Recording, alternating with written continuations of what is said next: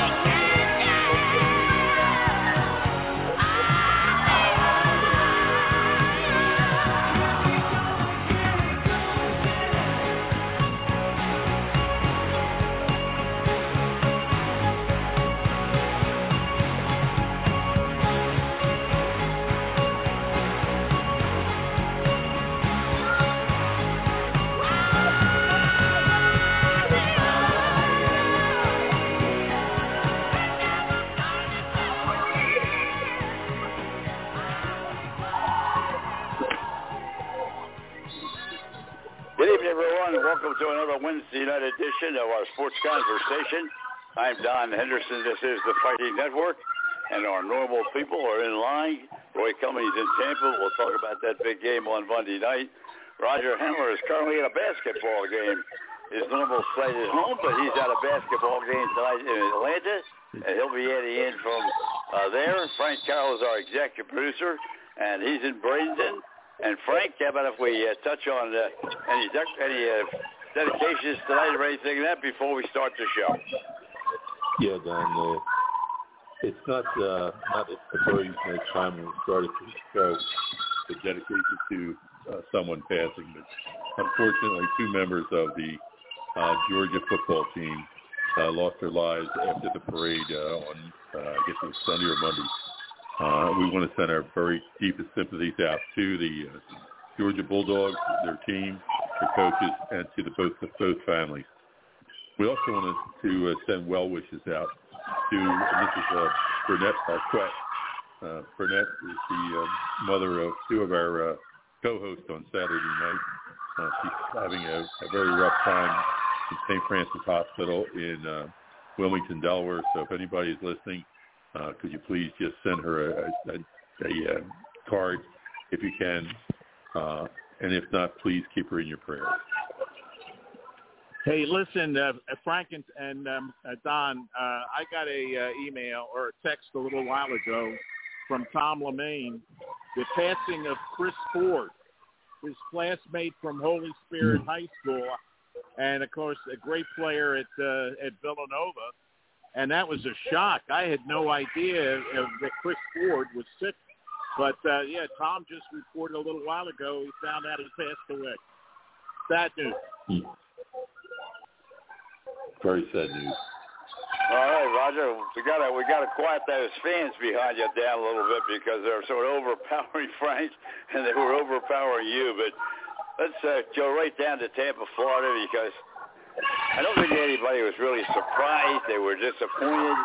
They had high expectations that maybe, Tom Brady could somehow pull a miracle and get by the Dallas Cowboys. And it turned out to be one of their poorest games of the season. But, Roy, you were there. You're firsthand. Give us some of your impressions, and where do we go from here? Yeah, it was a lot. It was a game a lot like many others that the Bucs have played this year. Tom Brady couldn't connect with Mike Evans consistently. Roger, you gotta quiet those kids down or get away because it's drowning out. I'm gonna move. Don't worry. Okay. All right. Go ahead, Roy.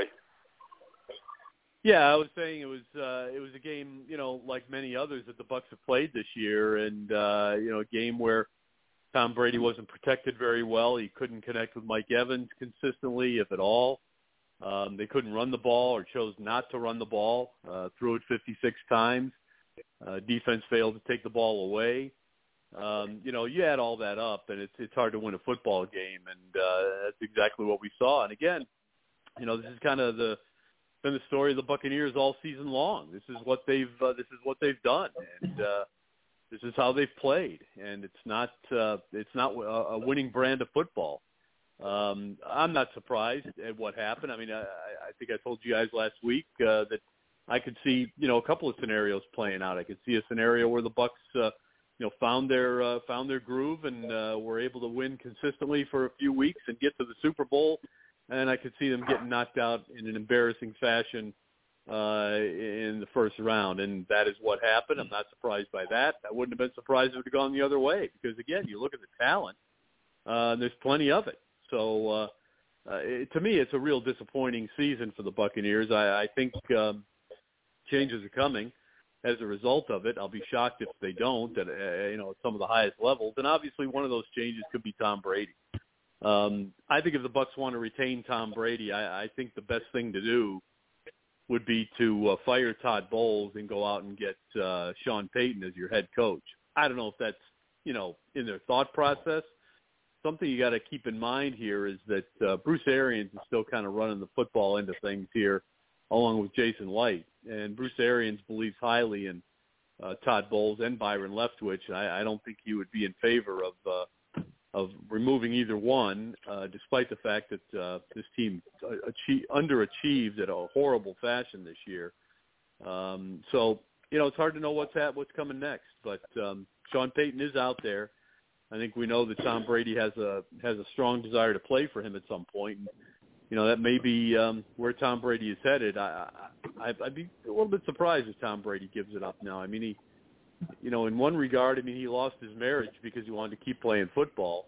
I'd be a little surprised if just a year later he decides he's not going to play anymore. That he could have saved his marriage possibly if he had decided that a year ago. And so we'll see where it goes, guys. But not surprised at the Bucs' departure so early, and not surprised that they departed in a way that's kind of shameful, really. Roy, you just outlined, and I agree with most of what you said. I don't think the organization can wait, as they did last year, until Tom Brady makes a decision. I think they have to sort of prod him along and see if he's going to play. And if he's not, you're going into the draft. You're going into the trading periods. I don't think you can wait till almost training camp and decide whether Tom Brady is going to play or whether he's not going to play. That's my opinion. No, I totally agree with you, but you know, I think the Bucs may have no choice. Well, first of all, they will have a choice because you know Tom Brady is going to be a free agent. That's right. So they've got to prepare for that, and I think at some point Tom Brady will let them know, you know, what it is that's going to allow require him to come back and what the Bucs need to do if they want him to be part of the team or whether he's going to play football or not. I would think the Bucs would be the first team to know if he's going to retire. They're going to find out pretty quickly, and if it's one of those things where Tom can't make up his mind, again, you're kind of in a tough spot. But look, if the Bucs aren't prepared to just cut ties completely with Brady again, I think the only way to keep him around is to go out and get Sean Payton. Now, if they decide early enough that they go get David Carr or something like that, that's obviously an option. They could draft a quarterback again, but they just did a couple of years ago, so I don't think that's really part of the game plan. So they're kind of in a tough spot, guys. It's it'll be an interesting off season. The number one thing, again, it's a domino effect, and the first domino that has to fall is Tom Brady. He's got to tell everybody what he's doing and where what his plans are, and the Bucs can respond in kind. Well, I think even before that, your opening statement is very, very true. I think they have to make a decision. Are they going to just let the offensive coordinator fall? Are they going to change head coaches? Those decisions, I would think, would have to be made before Brady even decides what he's going to do. Very disappointed. I followed the career of Bowles all the way through, and his defense has always been so good and so strong. However, it was really put to shame on Monday night. They just they couldn't cover anybody. They couldn't get any pressure on the quarterback. They were in a very, very desperate position. The first two possessions by both teams, in and out so quickly, almost within a minute and a half, you went through the first four and the second four. There was nothing there. But after that, the defense just never played. No, you're right. It seemed like it was a kind of a faulty game plan to begin with, and then some holes in the defense were clearly exposed. Look, they don't have a very good pass rush, and if they blitz, there's a real good chance that they're going to get beat in the secondary. So, it's a deep secondary, it's a talented secondary, but look, if you're blitzing, you're going to leave somebody open, and Dak Prescott did a good job of finding that guy. And for whatever reason, the Bucs decided they were going to ignore the tight end in this game, so that didn't help. So again, there were a lot of factors involved. It's been that way all season long. It's not like this team. They didn't have a guy get more than 5.5 sacks this year, so it wasn't a great pass rush team. They had to lean on the blitz to get to the passer, and it's a team that's been lauded for its ability to stop the run at times. But again, I think those numbers are skewed a little bit because most teams end up having to pass against the Bucs in order to catch up. That happens often too. So it's easy to say that they're a decent running team, but there were times when obviously they couldn't stop the run effectively either. So. I think you could be looking at a complete overhaul with this team. But again, you're right. The number one decision has got to be, what are you doing at the head coaching spot? And I think I think it's going to be important for the Bucs to come out and explain that rather soon. Teams are already starting to make plans, and free agents are starting to talk to other teams. So if you want to be, if you're going to make a big change, you got to let people know pretty soon. Or even if you're just, you're saying, okay, we're going to maintain the status quo here, you got to let people know because a lot's going to come from those decisions. Decisions will impact a lot in terms of who wants to come here and who wants to play for the Buccaneers going forward. Frank, you've been a coach, long-time coach, and you've been director of this program and for a long period of time as well. Some of your thoughts about Monday's game before we switch gears and go to the other playoff games.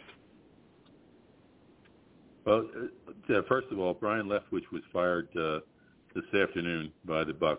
Oh. I thought it was a miserable. Okay. Yes. It was just released, Roy. Okay. All right. It was a miserable game.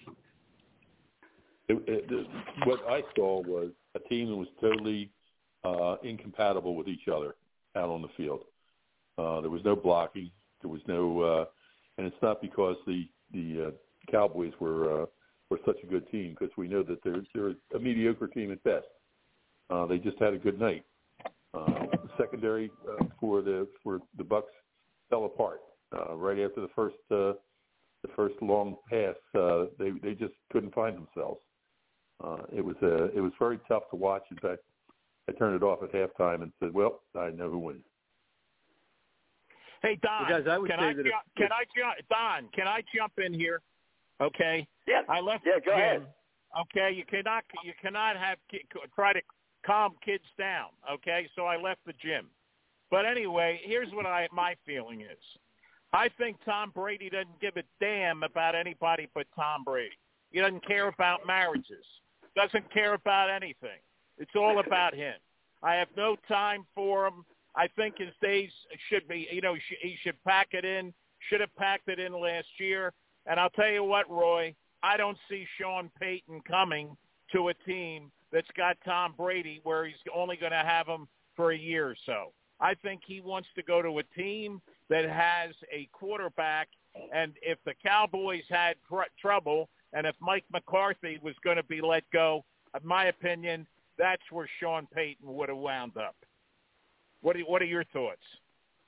Well, since Byron Leftwich has been let go and Todd Bowles has not, that tells me that they're going to stick with Todd Bowles, and Byron Leftwich is the sacrificial lamb here. So, there may be some other moves within the staff, and that may be warranted as well.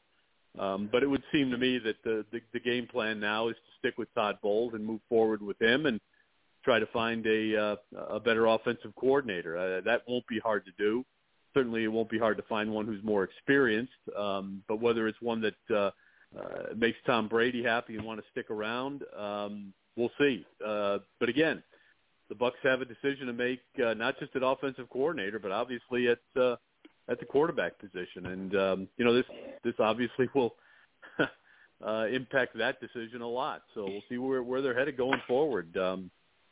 I thought Tom Brady had a pretty decent relationship with Byron Leftwich. I mean, that's the impression we've gotten.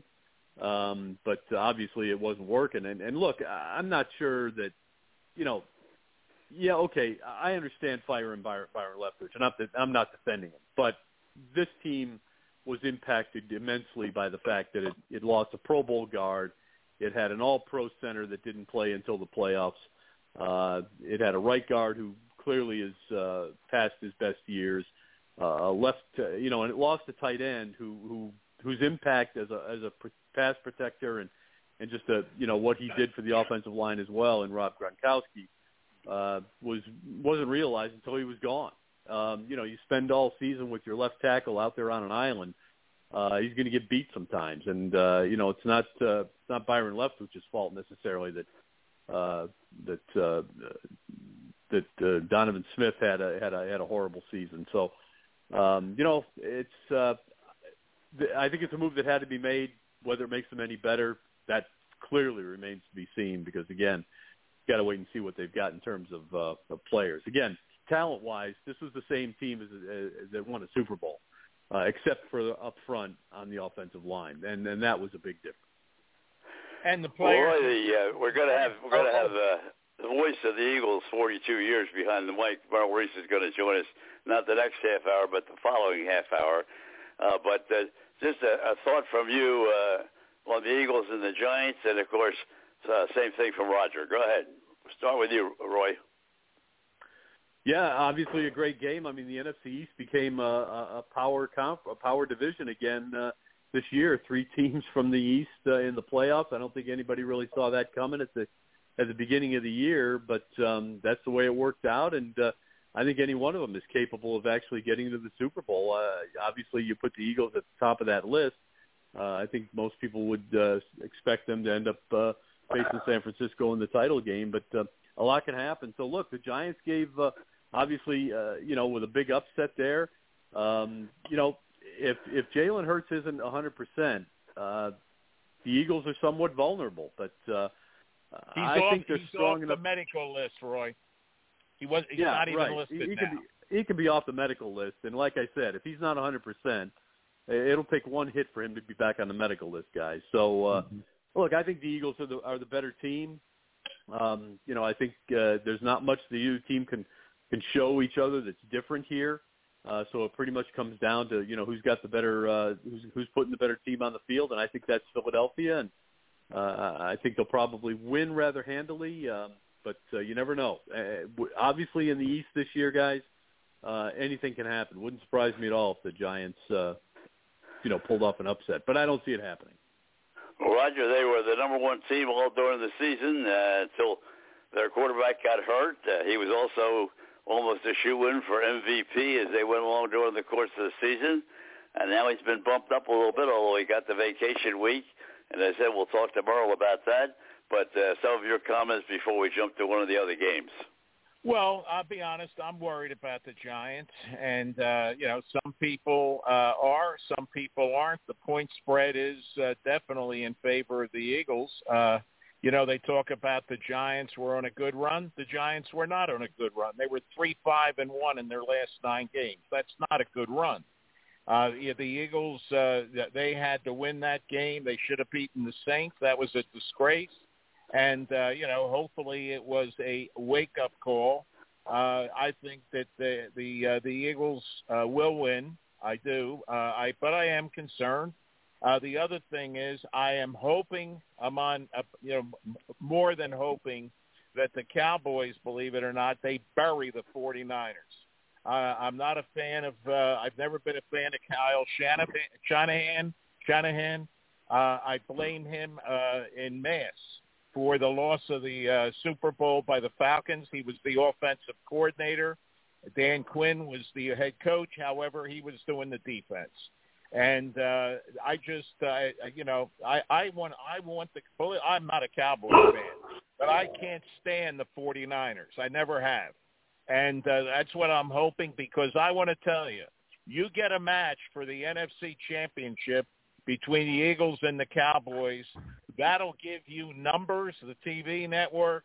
I mean, it'll be fantastic.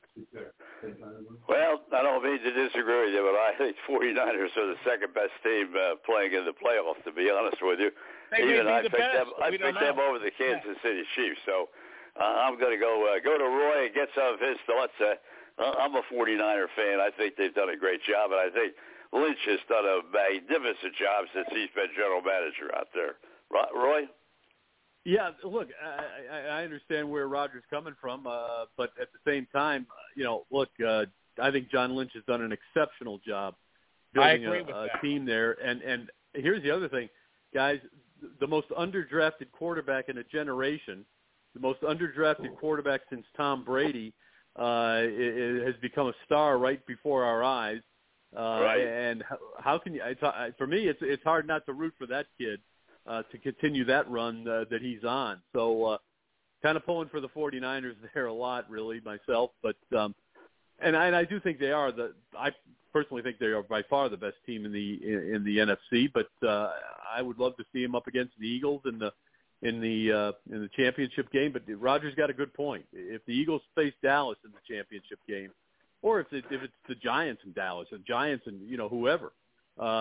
Look, you don't have to worry about what the numbers are. They're going to get the numbers. It's going to be the number one show on TV, for the year, except for the Super Bowl, no matter what. And it'll probably edge out the AFC game a little bit. But as far as the best matchup, Eagles against the 49ers would probably be the best, but certainly there'd be lots of intrigue if it's Dallas and Philadelphia or the Giants and Philadelphia. Well, it won't be the Giants. Roger, 7.5 at the league. Yeah, well, here's the other thing. I do believe, didn't the Eagles beat the 49ers during the season? Earlier in the season. I think they did, didn't they? I don't remember. I don't have the schedule in front of me, but I'm pretty sure that that was the case. And you know, it's just a personal thing. I agree with what he's done with the 49ers, and I'm a real fan. But I just I'm tired of hearing all this stuff about how great they are, and you know, so the Eagles lost a couple of games. They were considered the best team in the NFC. And then they lost a couple of games, but other teams lose a couple of games too. And, you know, I think the 49ers, I mean, that was a ridiculous matchup with Seattle. They were lucky to be in the playoffs, really. And do you like the Eagles at 7.5? No, but I like them at 5. Okay. But how about you? Well, good luck getting that 5. No, you know what I mean. Yeah, no, I know what you mean. Well, the other one I want to talk about, I know you do. You do too, Roger. And that's a game that we saw Peterson coach from 27 points down at halftime. I'll tell you, I almost turned the game off. I almost said, look, that's enough. I'm going to bed. But I listened to Peterson in his interview going off the field, and it gave me a little bit of encouragement that he wasn't as upset as I thought he would be. He was very, very good with the interviewer at halftime. I don't know whether you saw it or not, Roy, but that was some comeback, and what a job they did. Well, I watched that whole game. You and I talked about it, and I'll tell you what, it just goes to show you what a quarterback Tyler Lawrence is. And, I mean, you know, just made all those mistakes. I mean, was written off, and here, you know, they win the game. But I'm so happy for Doug Peterson because, you know, I think he got screwed by the Eagles. And, you know, here he is bringing the team back, not only in that game, but just to be in the playoffs. I would say ditto to that. I would say ditto to that, Roger. You're right. Okay. Doug Peterson is, you know, look, I think he got screwed by the Eagles as well, and I think he's doing a really, really good job, obviously, with Jacksonville, and he's got a quarterback who doesn't really get flustered. I mean, let's face it, a lot of quarterbacks, you throw 4 picks, especially in one half. First of all, if you're not benched, you're in your own head, and it's hard to come back from that, but. Trevor Lawrence showed that he is he's above all that, and I would say that going forward, Jacksonville can't count them out of any game that they're in, no matter what the score is. No, you know, Roy, I may be losing a little bit, but I got to be honest with you, I can't remember the last time I saw a quarterback throw 4 picks in a half. Well, it's never happened, or even less than a half, because he scored just before the half. You know, he got him to 27-7. With, 10 seconds or 8 seconds to go.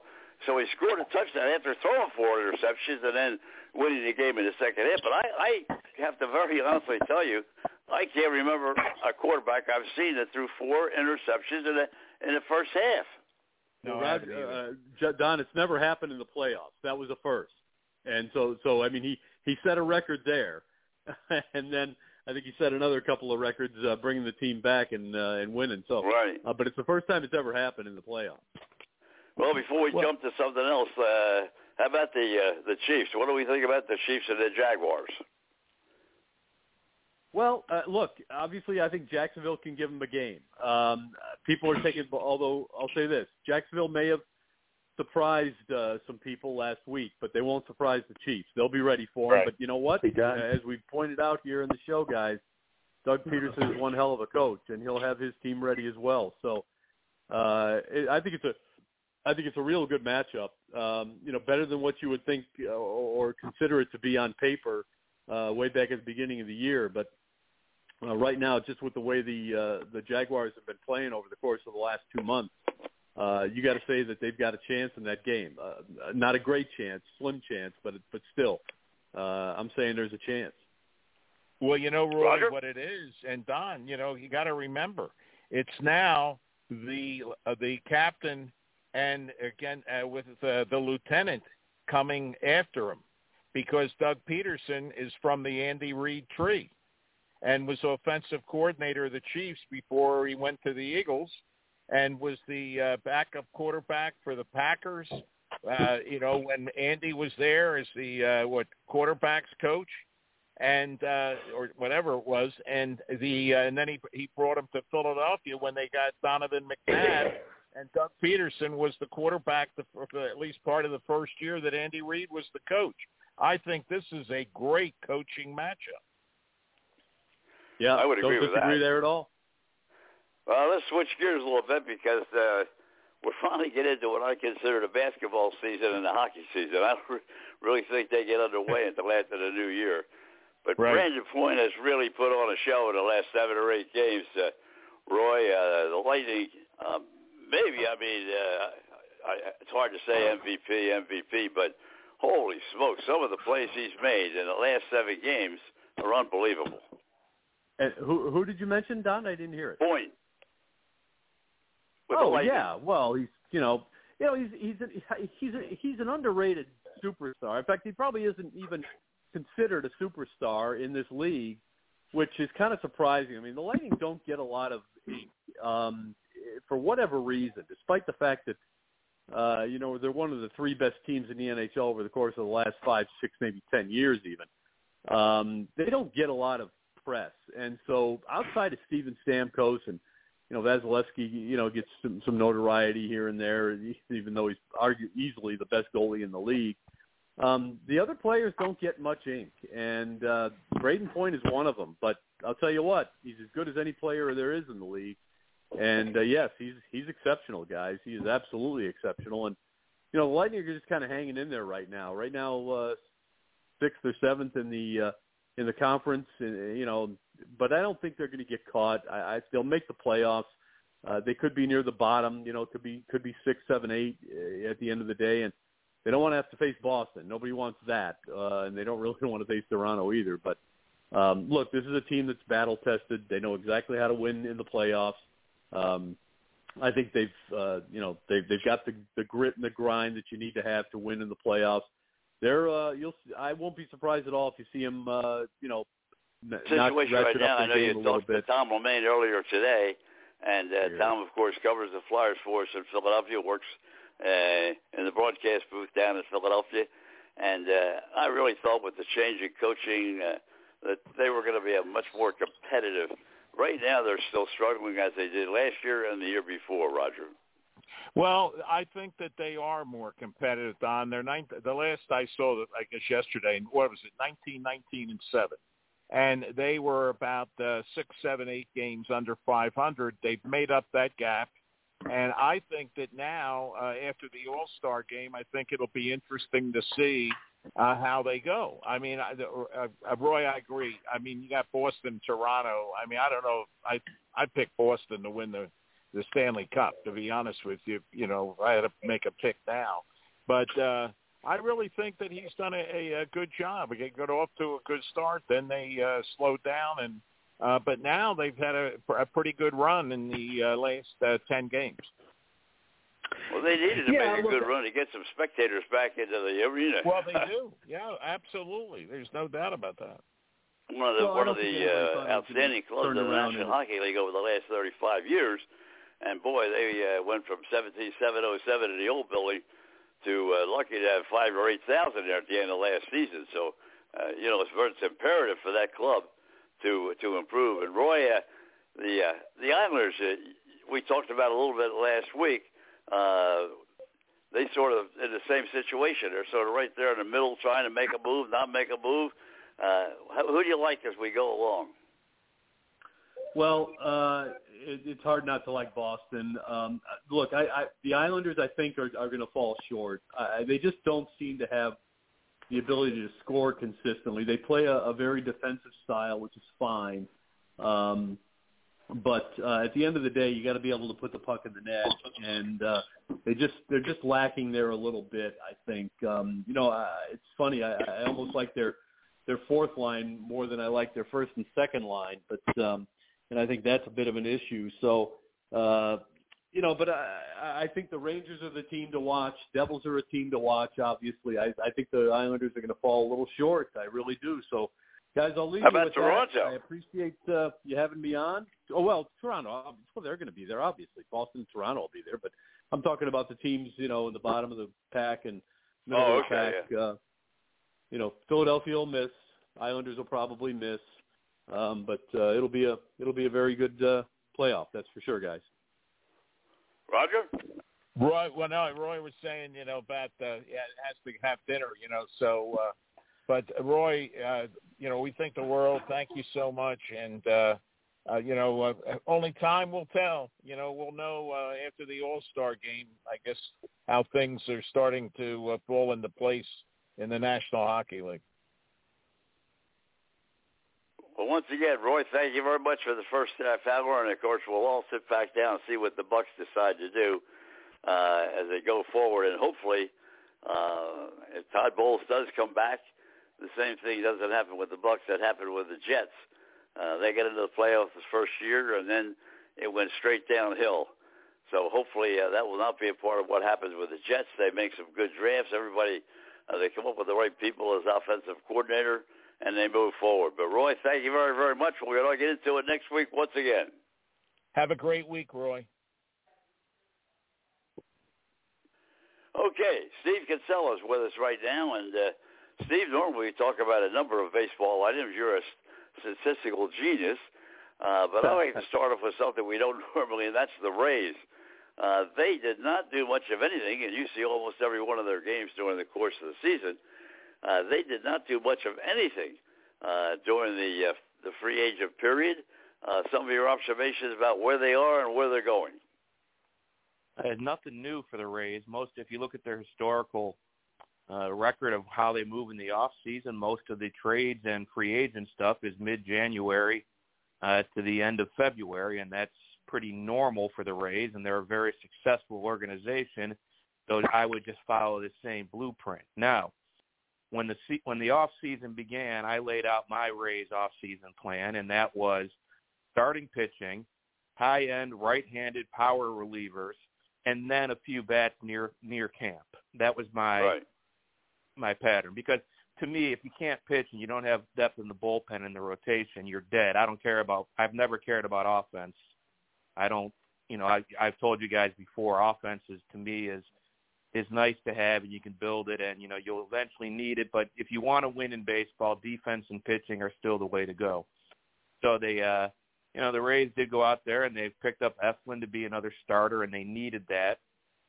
They needed a fifth starter because their rotation, if people are watching, you know, they're getting Tyler Glasnow back from Tommy John surgery, even though he did come back last year, but, you know, he missed almost a year. They've got, you know, Shane McClanahan had a shoulder impingement last year. Jeffrey Springs is a converted reliever who was in his first year as a starter. Drew Rasmussen's had 2 Tommy John surgeries, so you got to be careful with him. And Corey Kluber hit the free agent market after giving the team 150 or 160 innings last year. And the other starter, Yanni Chirinos, is coming back from his own Tommy John surgery and only appeared in a handful of games last year. So the smartest thing the Rays could have done in the offseason was find a starting pitcher to deepen the rotation. You know, they still have Luis Patino in the minors, you know, coming up as a prospect, and Yanni Chirinos is, you know, still in the organization, but they needed the strength of that starting rotation.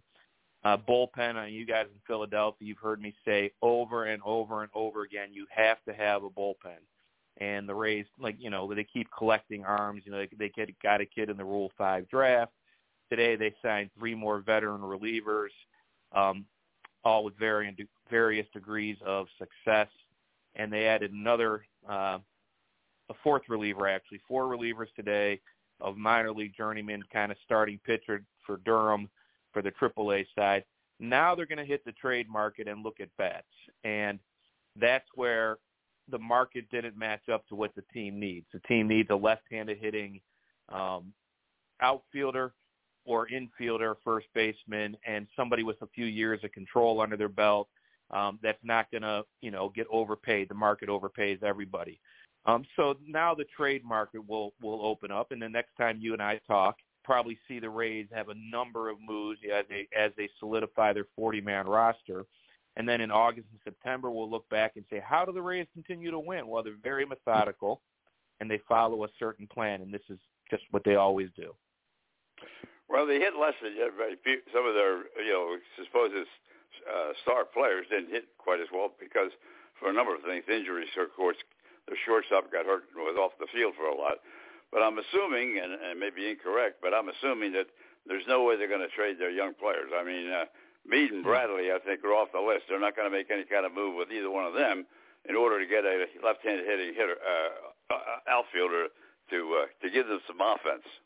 Oh, I would never say that they wouldn't trade Taj Bradley or Curtis Meade. I mean, it depends what the deal is and how it looks. You know, the Rays. People think the Rays hoard their prospects and don't trade them, but yet you see Joe Ryan in Minnesota and Brock Burke in Texas and Nate Lowe in Texas and Jake Cronenworth in San Diego, and you see the Rays giving up a top 50 prospect and Matthew Liberatore to the Cardinals to get Randy Arozarena, who wasn't even ranked as a prospect. I can go on. There's more and more players that the Rays have given up as prospects to bring in veteran or to bring in help of established major leaguers. They've done it repeatedly.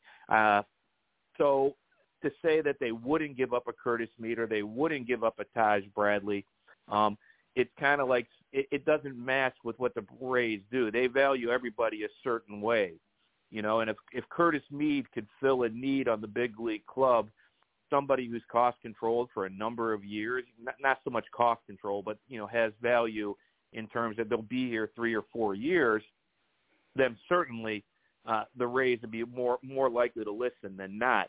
For instance, and this is not a trade that's going to happen. It's not a rumor. I'm just going to give you an example. If the Los Angeles Angels said, we'll give you Taylor Ward, you give us Curtis Meade, and then maybe something else, that deal would probably be done immediately.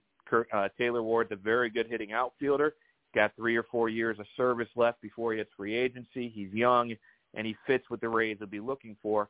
And in that case, the Rays would give up Curtis Meade. Now, if you're thinking that the Rays would say, okay, the Detroit Tigers want to trade Austin Meadows back to the Tampa Bay Rays. He has 2 years of control. We want Curtis Meade. Well, that's not going to happen. So you got to keep it all relative to what the Rays are trying to accomplish long term.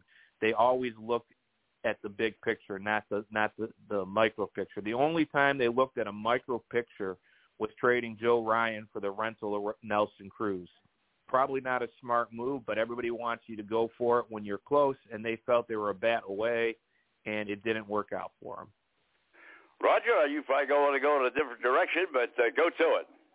Yeah, well, I agree about the Rays. I mean, they have impressed me for many years about the way that they are methodically operate and have a vision.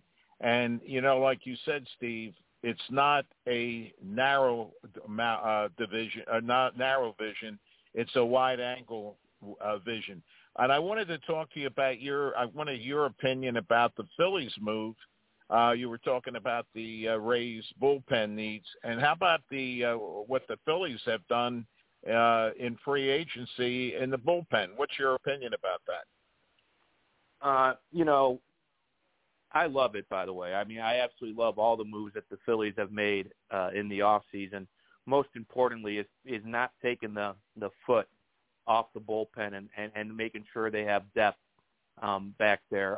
When Dombrowski took over, the first team he mentioned was the Rays when it comes to relievers. He said, somehow we have to find a way to find the under-the-hood talent like the Tampa Bay Rays with their bullpen, and they've committed to it. And Sam Fold, he was with the Rays. He understands. And you can't do it. What's impressive is you can't do it just by saying we're going to spend money on the bullpen. That's not all what it is. You have to go out there and scout and get people that your fan base and the writers may say, well, what's this guy doing here? But once you get that system in place, where you can bring somebody in and kind of maybe the guy has a live arm, a cutter, a different delivery point. Buck Showalter in Baltimore came up with the idea of having multiple looks in your bullpen. That was kind of his brainchild back with Baltimore when he had all those guys that had different release points. And the Rays have kind of carried it on and now the Phillies are kind of getting there, where every reliever looks different. Guys from former Ray Androbalotti out of nowhere. That's a good example of somebody you brought in that did very well last year, kind of, the last couple of years, kind of out of nowhere. And then you've got your guys that are supposed to perform. So it's very impressive. You don't want to be caught short in the bullpen. I don't think I have to sell you Philly guys on what the bullpen means to a win-loss record. How about the Mets? Let's take a look at them. You're an analytics man, and the Mets have certainly gone in a lot of different directions. A lot of it's been very positive. Some of it's been sort of in the middle, and we'll just have to wait and see. Your observation on the Mets? Well, they're going to, what gets lost with the Mets, they won 100 games last year, and if you're going to Vegas and you said with all these moves, are you going to put money that they're going to win more than last year or less than last year? It'd be hard for me to put on more than last year in the regular season. I'll start there. Right. But what they're doing is they are building up a nice safety net. And by that, they're, by getting Jose Quintana and Justin Verlander in the rotation, all those guys in the rotation. And still now they have in the upper levels, they have a few guys that have actually been in a rotation at the big league level. So they're building up depth there. And I bring up building up depth in the minor leagues because that's kind of what Steve Cohen said. He wants to build up the farm system while he has this great team, kind of what the Dodgers did back when Andrew Friedman took over. They already had a good start on the farm, but, the Mets want to build a great farm system while having a great product on the field. And they're building up depth at the minor league level, which is getting up to which is getting closer to the big leagues. And to tie this all in, the Mets' biggest worry is they are aging in a few areas where injury could hurt them, and the rotation is where I'm pointing to. Quintana's not young, Verlander's not young, and Scherzer's not young. So you gotta. That's the one thing that'll be their downfall. But I don't know how you guys feel, but 101 wins, if you use that as an over-under, regardless of all the moves the Mets have made, I don't know if I could go on the over. I will say the most exciting signing of the offseason to me, this is a personal thing, was Tommy Pham and the Mets. Tommy Pham and Buck Showalter together would be the price, would be worth the price of admission to be in that locker room. Not that Tommy's a bad guy. Tommy's a great teammate. He is a handful for the coaching staff. He's a handful to handle, okay? The players, they all love him. There's no animosity, of Tommy Pham. He's not a diva. He doesn't require constant attention in the locker room like some guys I've covered. He's straightforward, but he's a lot to handle for the manager because he says what's on his mind. And as you guys know, Buck says what's on his mind. And I'm sure they're going to get along because the two personalities seem to probably understand the end goal of World Series. But to me, that's going to be worth the price of admission if I could get into that locker room and check out that dynamic. Roger? Yeah, Steve, of all the teams in baseball, what team is, in your opinion, did the best job in free agency?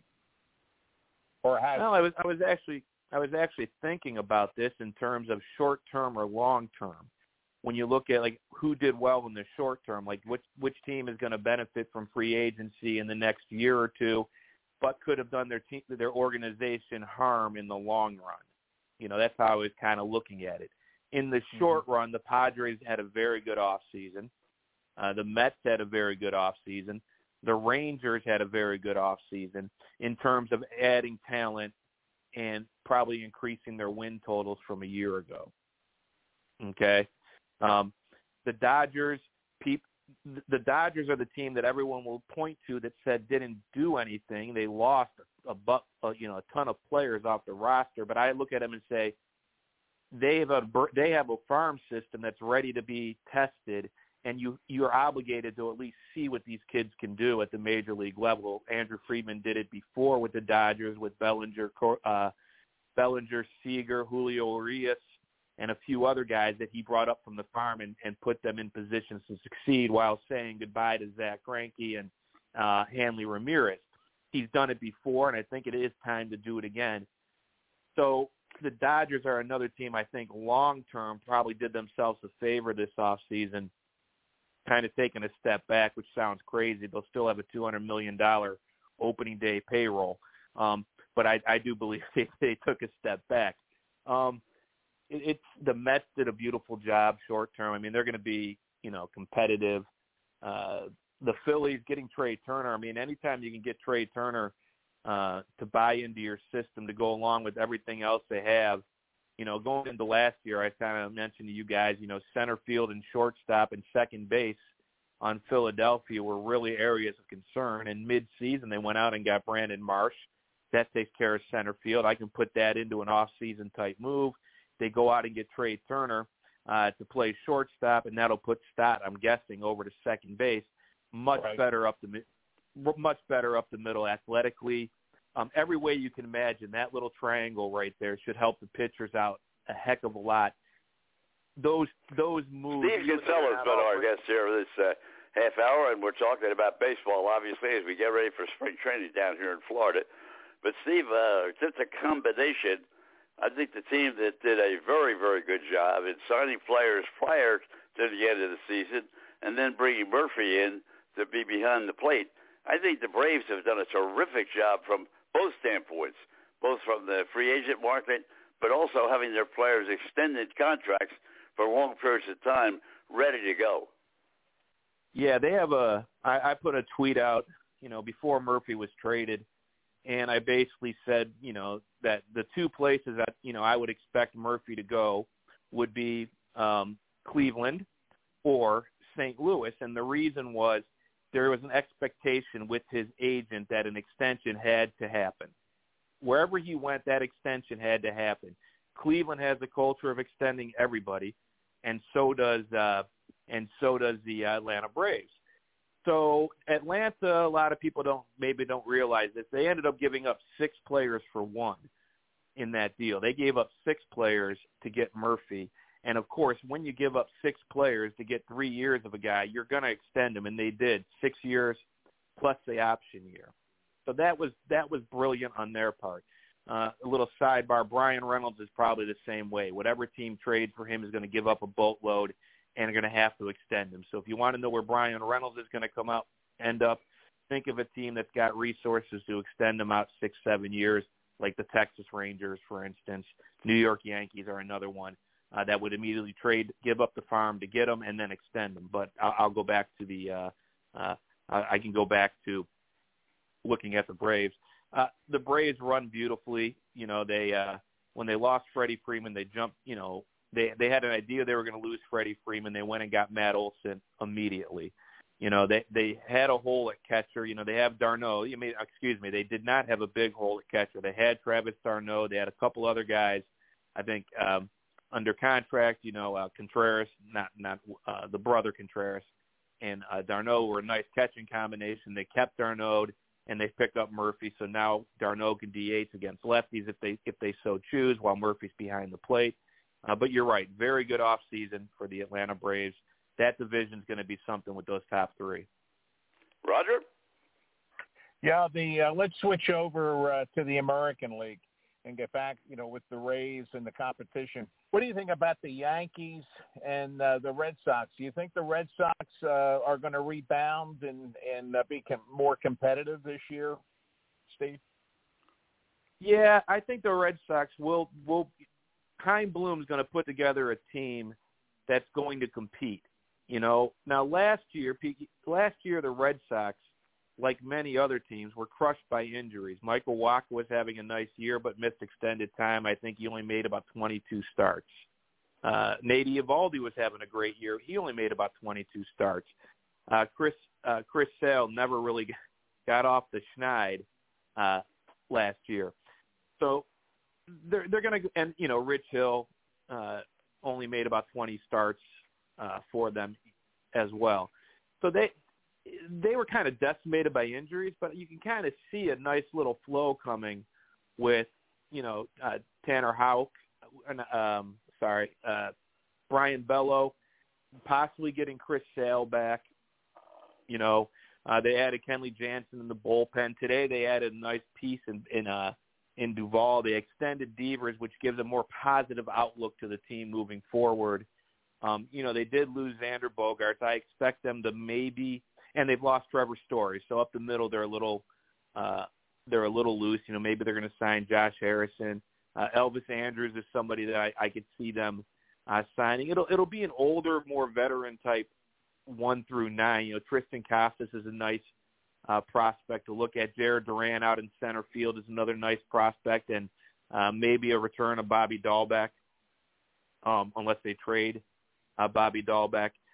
So Boston, I think, will be competitive, but their margin of error due to injury and poor performance is very narrow.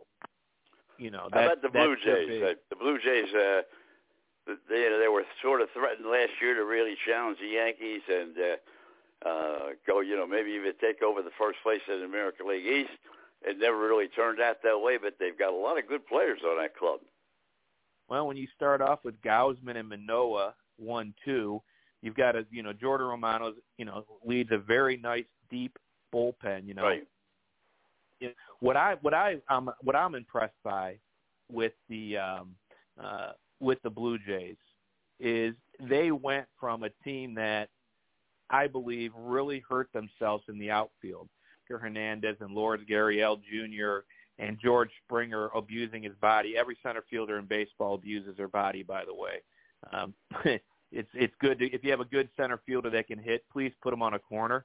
It's just not worth it to have him running around center field. And what they've done this offseason, they basically now have 3 center fielders patrolling their outfield, which is going to make a huge difference. They went and got Kevin Kiermaier to play center field. They traded for Dalton Varsho, who's a very good defensive outfielder, who also carries a bat. And now they put George Springer in right. And I like stuff like that. I like the fact that they got Brandon Belt, who, when healthy, can hit with anybody as their DH, to really balance that lineup out. And they still got the young stars like Guerrero and Bichette. They still have a Gold Glove third baseman, Gold Glove caliber third baseman with a pretty good bat in Matt Chapman. Exciting catchers in Alejandro Kirk and Danny Jansen. Either one of them can DH while the other one catches if you so choose. So it's a very deep team. I like a lot of the moves that they made, and I look forward to, seeing them compete with the Yankees, the Rays, the Orioles, Red Sox. The whole AL East, to me, is going to be fun. If I had to rank it, I still have the Yankees 1, the Blue Jays 2, the Rays 3, Baltimore 4, and Boston 5. That's where I'm at right now. Roger? Well, that's interesting with Boston down so low. What about what do you think the Angels, with the talent that they have, Steve, can they really make a move in the American League? Well, with the extra playoff team, anything's possible. But, I think we talked about the Rays' big hitters having issues. Brandon Lau barely played. Wander Franco only played in about 90-some games. Zunino only played in 33 games. He was coming off a year where he had 33 homers. The Angels, when you look at them, Jarrett Walsh tried to fight through injury all year, and he ended up having thoracic outlet syndrome surgery, so that knocked him out near the end of the year. Mike Trout had another bout with injury. You look at Anthony Rendon again, spent most of the year injured. That guy hasn't been healthy now in 2 years. And then you still had Ohtani, but if you have Ohtani, Trout, Rendon, Taylor Ward, and Jarrett Walsh healthy, I love the catcher they picked up from you guys. What's his name? Logan O'Hoop. Oh yeah, he's good. I like him a lot. I think he's a good, both sides, offense and defense, and I think he's going to break camp with them. At the big league level, I'll be mildly surprised if he doesn't. They've developed a deep lefty heavy rotation. They went out and got Tyler Anderson from the Dodgers. They picked up him. Sandoval is one of my favorite under the radar arms. They just need to stay healthy. And if they can stay healthy and maybe fill a better bat at shortstop, I think there's an opportunity for them to make strides out there. I don't think Moniak is going to stick in that outfield, and Joe Adell's not going to stick in that outfield out of camp. So those two guys, one of them might be traded to pick up a little bit more bullpen help or starting pitching or just some depth. That's what I would be anticipating, one of those two guys being dealt to pick up a little bit of pitching depth. But I think they can make a move if they stay healthy. The names, the back of the jersey or the back of the baseball card names and stats of the guys I just brought up would be an imposing lineup.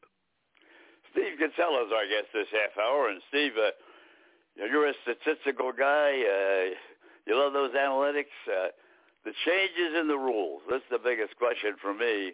The changes in the rules, the bigger bags, the opportunity to keep defensive players in positions that they haven't played for a long period of time. How is this going to affect 2023? Yeah, I don't think the banning of the shift is anything that anybody realizes. It's not going to make much of an impact. I mean, your shortstop, that instead of having your shortstop spend two steps on one side of second base, he'll be two steps on the other side, and he has great range. So the balls that were hit right at the shortstop on the other side of the bag, now he's going to move one or two steps over, and he'll be there. The play where the second baseman goes into short right field, some teams might be creative and diffuse that by putting the left fielder there, and play with two outfielders, like a team like the Rays with Jose Siri, who's faster than a cheetah, could play left center field and cover the left field line if needed. Right. So baseball's baseball. You play your defense where the guys hit it, and that's not going to change. And for every hit that the shift took away, there's going to be a dribbler that went the other way that might not be a hit. But the bigger bags is interesting. I watched it in the minors, and the limiting of throws over to first and the pitch clock. It does make for a more crisp game. You don't even realize it after the first couple of weeks of watching. You guys will all have to get adjusted if you haven't watched the minor league game with the pitch clock and these rules, but it goes away. You don't really notice it as much, and I think it will serve to bring a little bit more stolen bases back in the game. And it also should eliminate that oversliding of the bag for an eighth of a second because you have more surface contact for a guy to stick. So I think overall the changes will help the game in terms of just trying to have a little bit more action between pitch or, more quicker pitches and more action on the base paths. And that'll be good. Well, Steve, I want to thank you so much for the half hour. As always, we touched on so many clubs. There's so many more we're going to touch on next time you join us. But thank you very, very much. It's always a pleasure. Appreciate everything you add to the show. Thank you. Hey, Steve, we always learn a lot from you. Thanks so much. Appreciate it. All right, gentlemen. Thank you. Well, our next guest in the city of Philadelphia is a lucky, lucky city because they have a Philadelphia Eagle announcer in Merrill Reese. And I believe Merrill told me the other day, I'm almost sure it was 42 years now, 42 consecutive years. They're going to honor Dan Baker at the Sports Writers coming up next week. He's been behind the mic in Philadelphia for 50. So Dan Baker for 50 years in Philadelphia, Merrill Reese for 42. Merrill, you got a big game coming up, and I know maybe some of the younger fans don't remember, but when the Giants and the Eagles played over the last 40 years, that was always the game of the year. Well, it is one of the games of the year. Don't forget Dallas. And by the way, it's 46, son. 46. I'm sorry. I thought you had said 42. 46 and 50 for Dan. You're right in the big time. Well, we're having a lot of fun. It's just as much fun as it ever was, and this Saturday night's going to be something. Well, give us a quick overview before we go to do specifics. What your observation of what you think may or may not happen?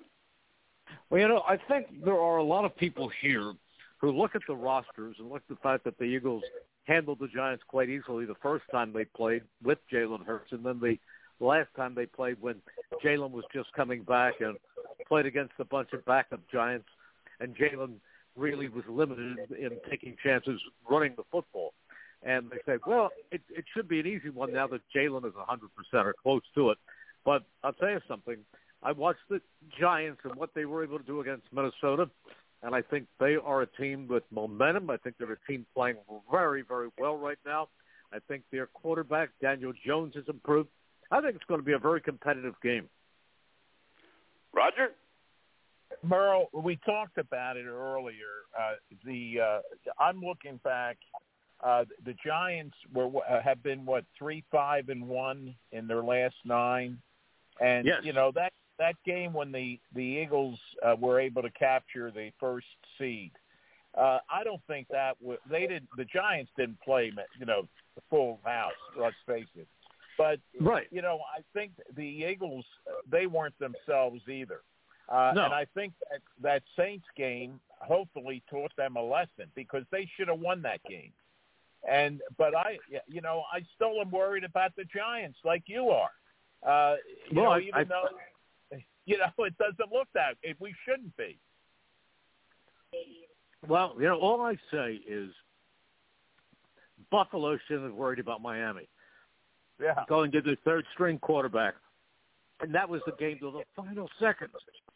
Cincinnati shouldn't have worried about Baltimore without Lamar Jackson. And that was decided when the quarterback had the ball dislodged on a quarterback sneak late in the fourth quarter. There are two games that should have been one-sided and weren't. So while the Eagles are the better team, they are the stronger team from a personnel standpoint, and I do believe they're going to win. I think it's going to be a tough, competitive game. Merle, let me ask you this, because as Roger just said about the game, down in New Orleans, but all the way up to, let's say, the 13th game of the season, 12th, 13th game of the season, everybody was writing the Eagles in, this is number one, they're going to coast home, and your quarterback's going to be the MVP of the season. And then you have the injury, and then you have a couple losses, and now everybody's starting to speculate, is this team as good as it was over the first 13 games of the year? Well, especially the first 9 games when they went 9-0. Right. I think that at some point you lose, but still they had the best record in the history of the franchise, 14-3. Now they never had a 17-game season before, but they never did better than they did this year. And Jalen Hurts, Don, should be the MVP.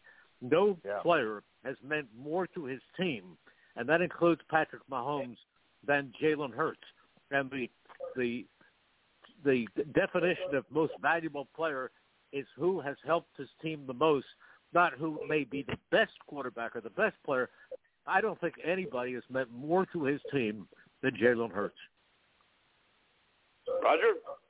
Well, I'll tell you, Merle, looking back on the schedule of 22-23, I'm glad that the Eagles played the Jaguars earlier in the season because I'll tell you what, they've really turned it around, and Doug Peterson is just tremendous.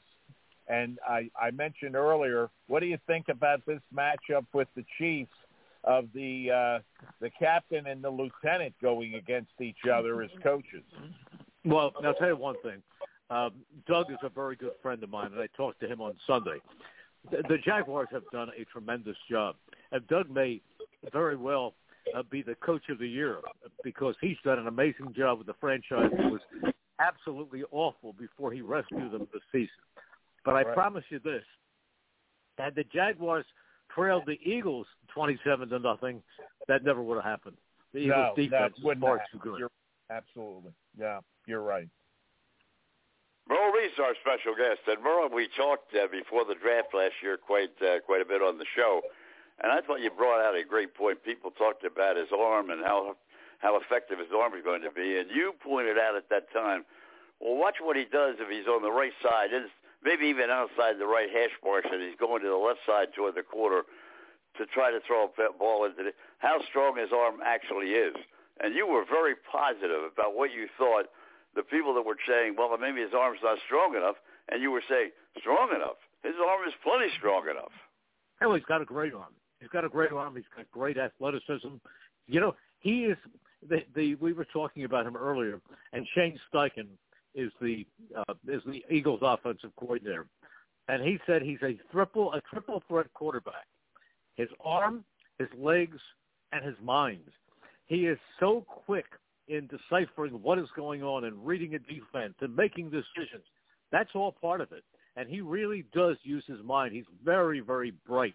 And he's gained a lot. People judge their quarterbacks too quickly. It takes a while to become an accomplished NFL quarterback. Rarely do you have somebody come right in. Even Patrick Mahomes, as great as he is, don't forget, he sat behind Alex Smith for a year before he played. And Trevor Lawrence came in right away, and it was a disaster last season.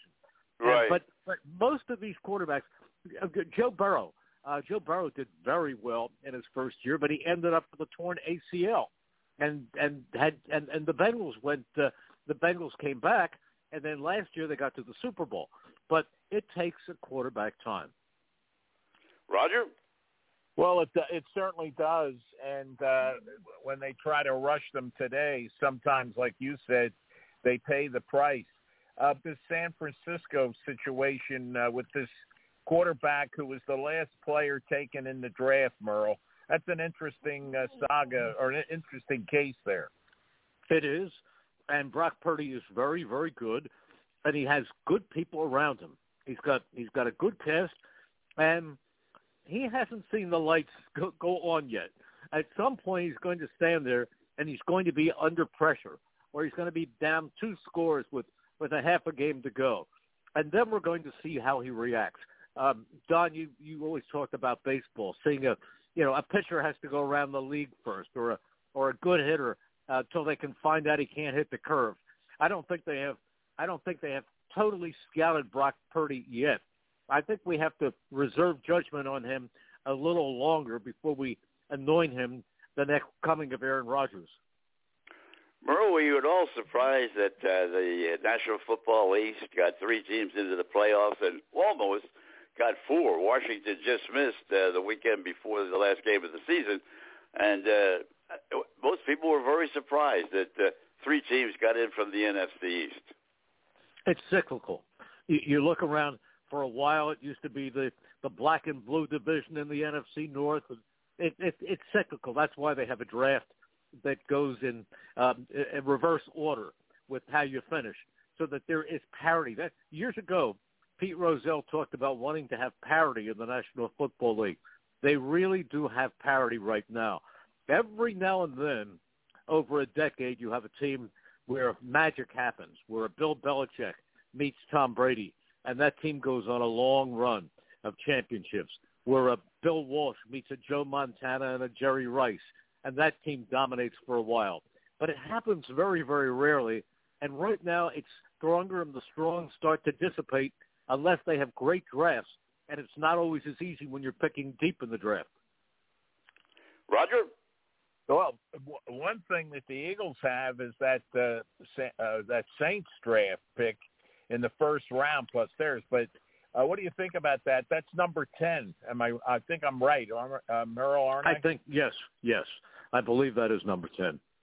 I think they will use it, if they use it, and it depends. Of course, their own draft is going to be deep in the 20s. Hopefully it's 32. But right. It's going to be way back there. But at that point, this team will – you never know with Howie Roseman. He could end up trading that pick for additional picks. He may find that there's a player that he covets who he can pick 5 picks later and that he believes he's still going to be there and go that way. But I think if I were to look at this team and talk about directions, I think they've got to look for another offensive lineman, because Lane Johnson is sucking it up and playing this week with a torn abdomen. And he said that, he'll play for maybe another year or 2. But they get old after a while. Jason Kelsey is a great player. But he's going to be 35 years old. So I think offensive line. Now, they do have a replacement for him in their second-round pick this past year, Cameron Jordan. Very good center out of Nebraska. But still, you've got to keep that offensive line fresh and youthful. Also, they will probably lose James Bradbury, who they signed as a free agent this year to pair with Darius Slay. And he's a terrific player, but You can't keep everybody. You can't keep – they picked up C.J. Gardner-Johnson this year. He's been great. But, again, it's a one-year deal. Are they able to sign him? You can't sign everybody under the salary cap. But I would think that the most likely draft picks this year will be – and when you talk about the top one or two, are going to be offensive line and secondary. Well, the one thing that was consistent back down over the last 3 years, everybody was all over Howie. You know, they said, "Oh, what are we doing here? What's this club doing? It's not moving. It's not moving in the right direction." Mm-hmm. Boy, he made a lot of moves this year, not only in the draft, but man, when he got number 11 to catch that ball, I mean, you're talking about some great, great moves he made to put this club in the position it's in right now. Don, I'm going to tell you something. With A.J. Brown, who you just mentioned, and Devontae Smith, they have the best pair of wide receivers in Eagles history. The best pair ever. And you might go back and say, well, Merrill, Mike Quick and Harold Carmichael were pretty good. And they were. But don't forget, Mike's first year, he caught 10 balls. And that was just about the end of Harold's Eagles career. He went on after that for a few games the following year to Dallas, and that was the career. So when you're talking about that, they weren't at their prime at the same time. These two guys are at their prime. They're ascending stars.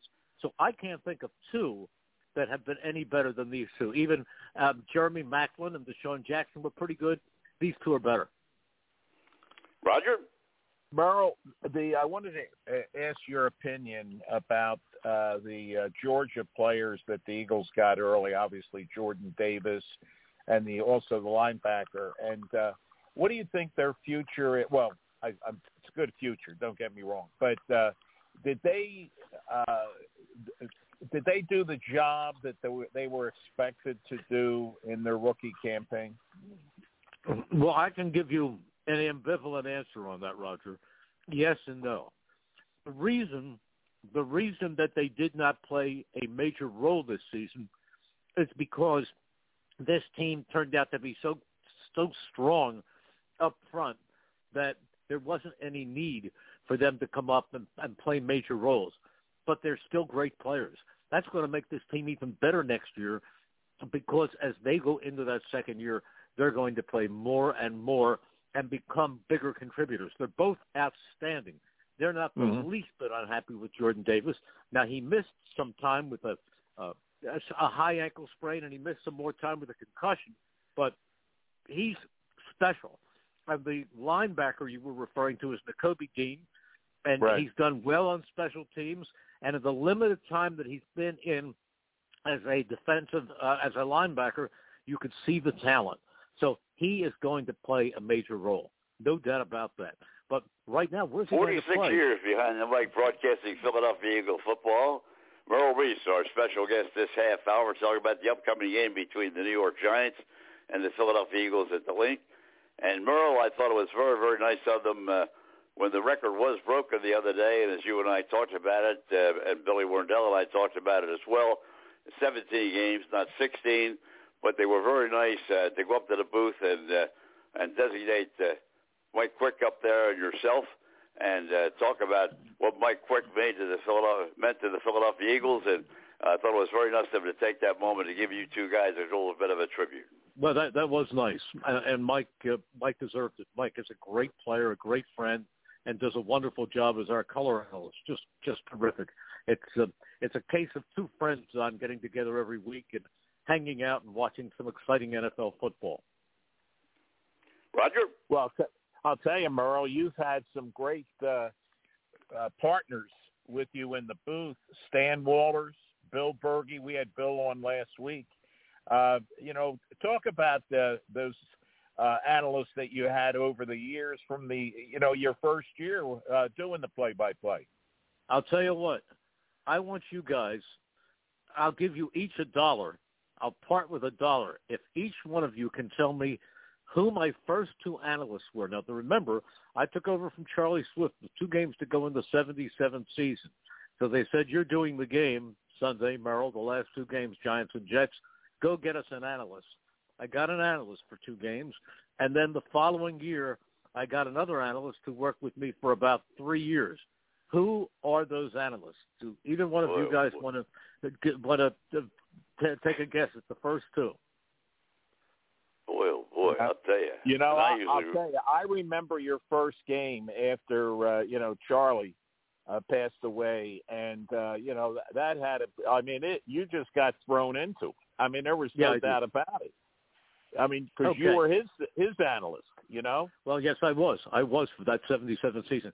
Okay, the guy I got for the last two games, the last two games of that 77 season, and then the following year he joined Wayne Hardin's coaching staff at Temple, was the Hall of Fame defensive back who lived in Philadelphia, Herb Adderley. Wow. Herb Adderley. Oh, my God. How about, I did not remember that. The great linebacker for Dallas and, of course, Green Bay. Herb Adderley, what a great player. Okay. Now I'm going to ask you, who did the color from 78, which was the first full year, through 81 or 82? And I'm going to tell you something, that both of you knew him well. Both of you might have even called him a friend. Huh. Well, with Georgie, I know that. No, he was still playing. And Bill was playing then, too. Yep, Bubba was playing. Are you ready? Yeah. Jim Barniak. Oh, my God. Right. Jim Barniak. Right. I knew Jim when he was a writer for the Trentonian, and then, of course, went on from there. And Jim passed away, but he was an excellent sports writer and worked for Prism. But I would never have remembered that, Merrill. No, that's right. I remember that now, Merrill. Jim Barniak. Exactly, Yeah, Jim was a great guy. How did they select Jim Barniak? I can't. I really just can't remember. How did his name come up to be an analyst for NFL football? He wanted to do it. And there were quite a few people who applied. And I took them out to to Temple Stadium in the spring to Cherry and White Day, and it was the varsity alumni competition. We went up in the booth, and we took a tape recorder, and I did a quarter or at least 10 minutes with each of about 6 or 7 candidates, and then we listened to who might fit in the best, and it was clearly Jim Barniak. Wow. How about that? Well, Merle, before we let you go, first of all, thank you so much for spending this much time with us. It was terrific. And we'll do it again as we get closer to the Super Bowl and get a little bit of your insight at that time, too. And give me a score. Give me a final score for what you think we're going to have this weekend. Oh, I'm not very good at scores, but how about Eagles 28, Giants 21. Okay. There's your mark 7 that points, Don.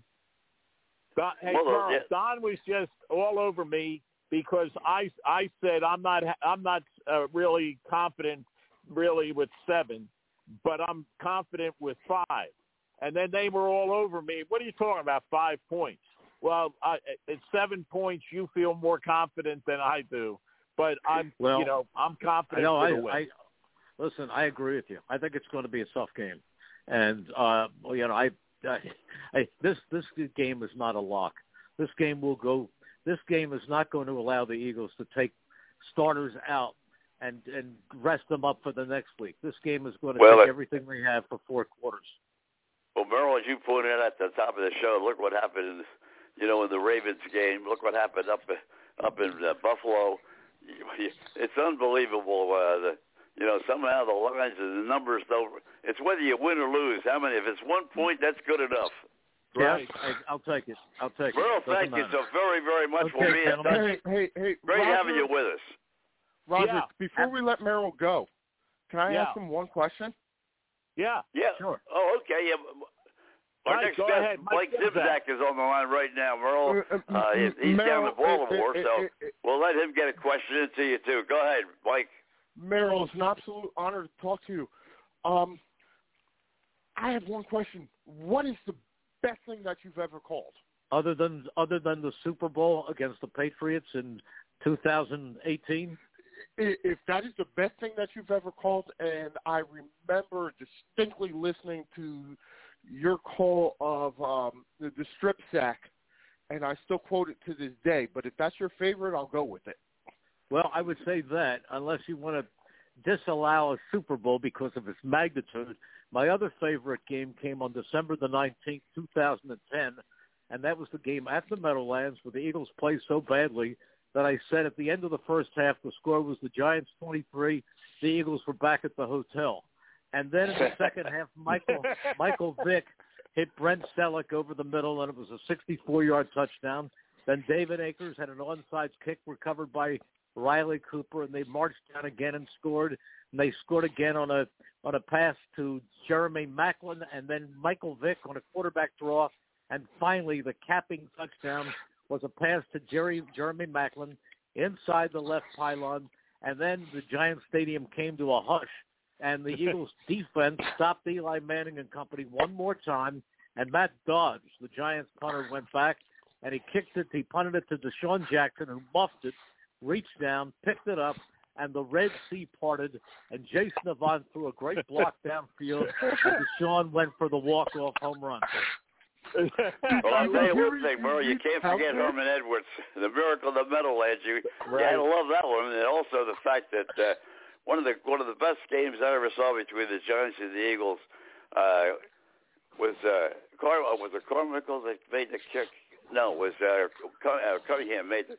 He kicked a quick kick, it was 60, over 70 yards. He kicked it from about the 5 or 8 yard line. That was the 93-yard punt.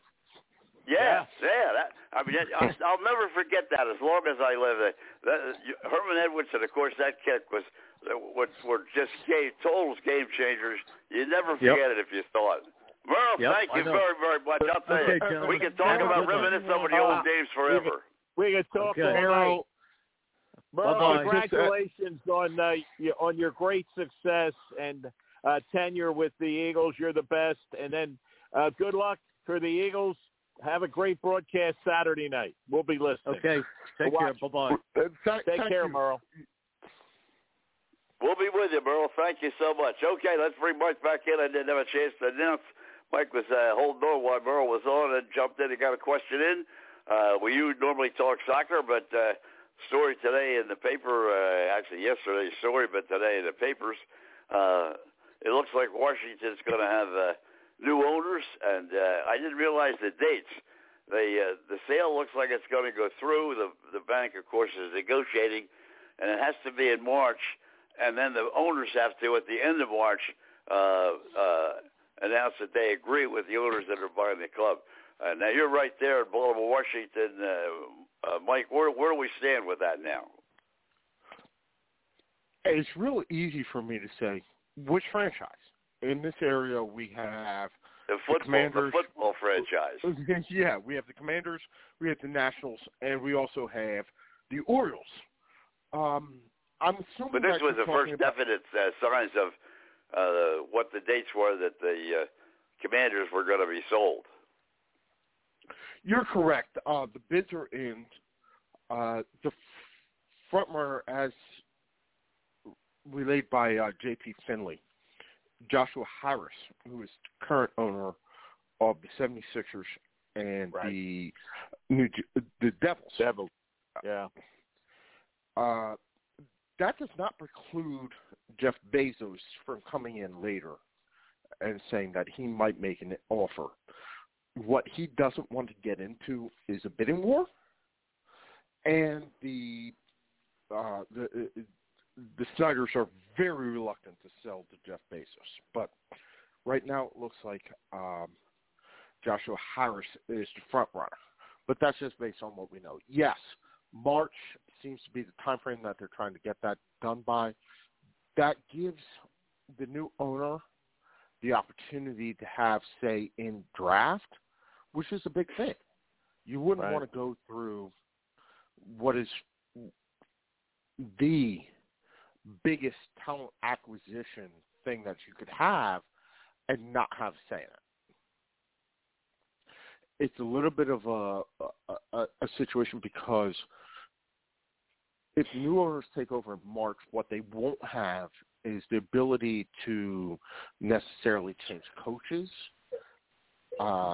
We expect Washington got rid of Scott Turner. the offensive coordinator, but they have seemed to have retained Ron Rivera. Right. So if you get to March, that coaching cycle has been figured out. So basically anybody who comes into Washington this year as a coach looks like they're going to be on a, you know, lame duck year. Roger? Well, I'm just wondering whether new ownership would really like Ron Rivera, you know, from what he's done and what he's had to put have to go through to get to the almost making the playoffs this year. What about that, Mike? What's your opinion? 7-9, 7-10, 8-1. That is not necessarily the progression that I'm looking for. We've also had this situation where Ron Rivera has been given an inordinate amount of power within the organization. Dan Snyder said that we were going to set up this coach-centric organization. Ron Rivera has hired the GM. He answers directly to the owner. There's nobody to hold him accountable. If he decides that he doesn't want to get rid of Jack Del Rio, like I thought that he should have last year, there's nobody to hold him accountable. If he had decided that he didn't want to get rid of Scott Turner, he wanted to keep him as the offensive coordinator this year, there's nobody to hold him accountable. It may not be that. Let me do this. Mike Zimzak is our guest, and we're going to continue. But we're also going to brings Doug Hamilton in. Doug down in the Baltimore, Washington area as well, PGA professional, and but our finger on the Ravens, and we'll talk about them as well. But actually, I really do have a question for Doug. Okay, Doug, we're gonna let you get it in. Go to it. Okay. Doug, did you hear Jim Angelos' comments on how he felt about the ownership of the Orioles on Monday? You know, I missed it, but I think, you know, obviously there's a lot going on within the Angelos family, as we've discussed on the show previously. And, you know, I think that there's some reason to believe that, you know, there's a little faulty ground there in terms of could the possibility exist the team gets sold. So I didn't hear it, so let me have it. He was just very reluctant, and the lease on Camden Yards is coming up in a couple of weeks, and he was not willing to, in his third public address in the last 4 years, commit to actually keeping the team in Baltimore. Mm-hmm. Yeah, so there's, I forecasted there would be, you know, some problematic. Well, Mike, let me ask you this question. That is that there's so much drive now for minority ownership in the National Football League. Where does Jay-Z's group stand? Well, they Jay-Z's group was linked to Jeff Bezos, and Jeff Bezos is apparently out of ownership of the Commanders, so it doesn't matter. Okay. Yeah. So his group's out altogether.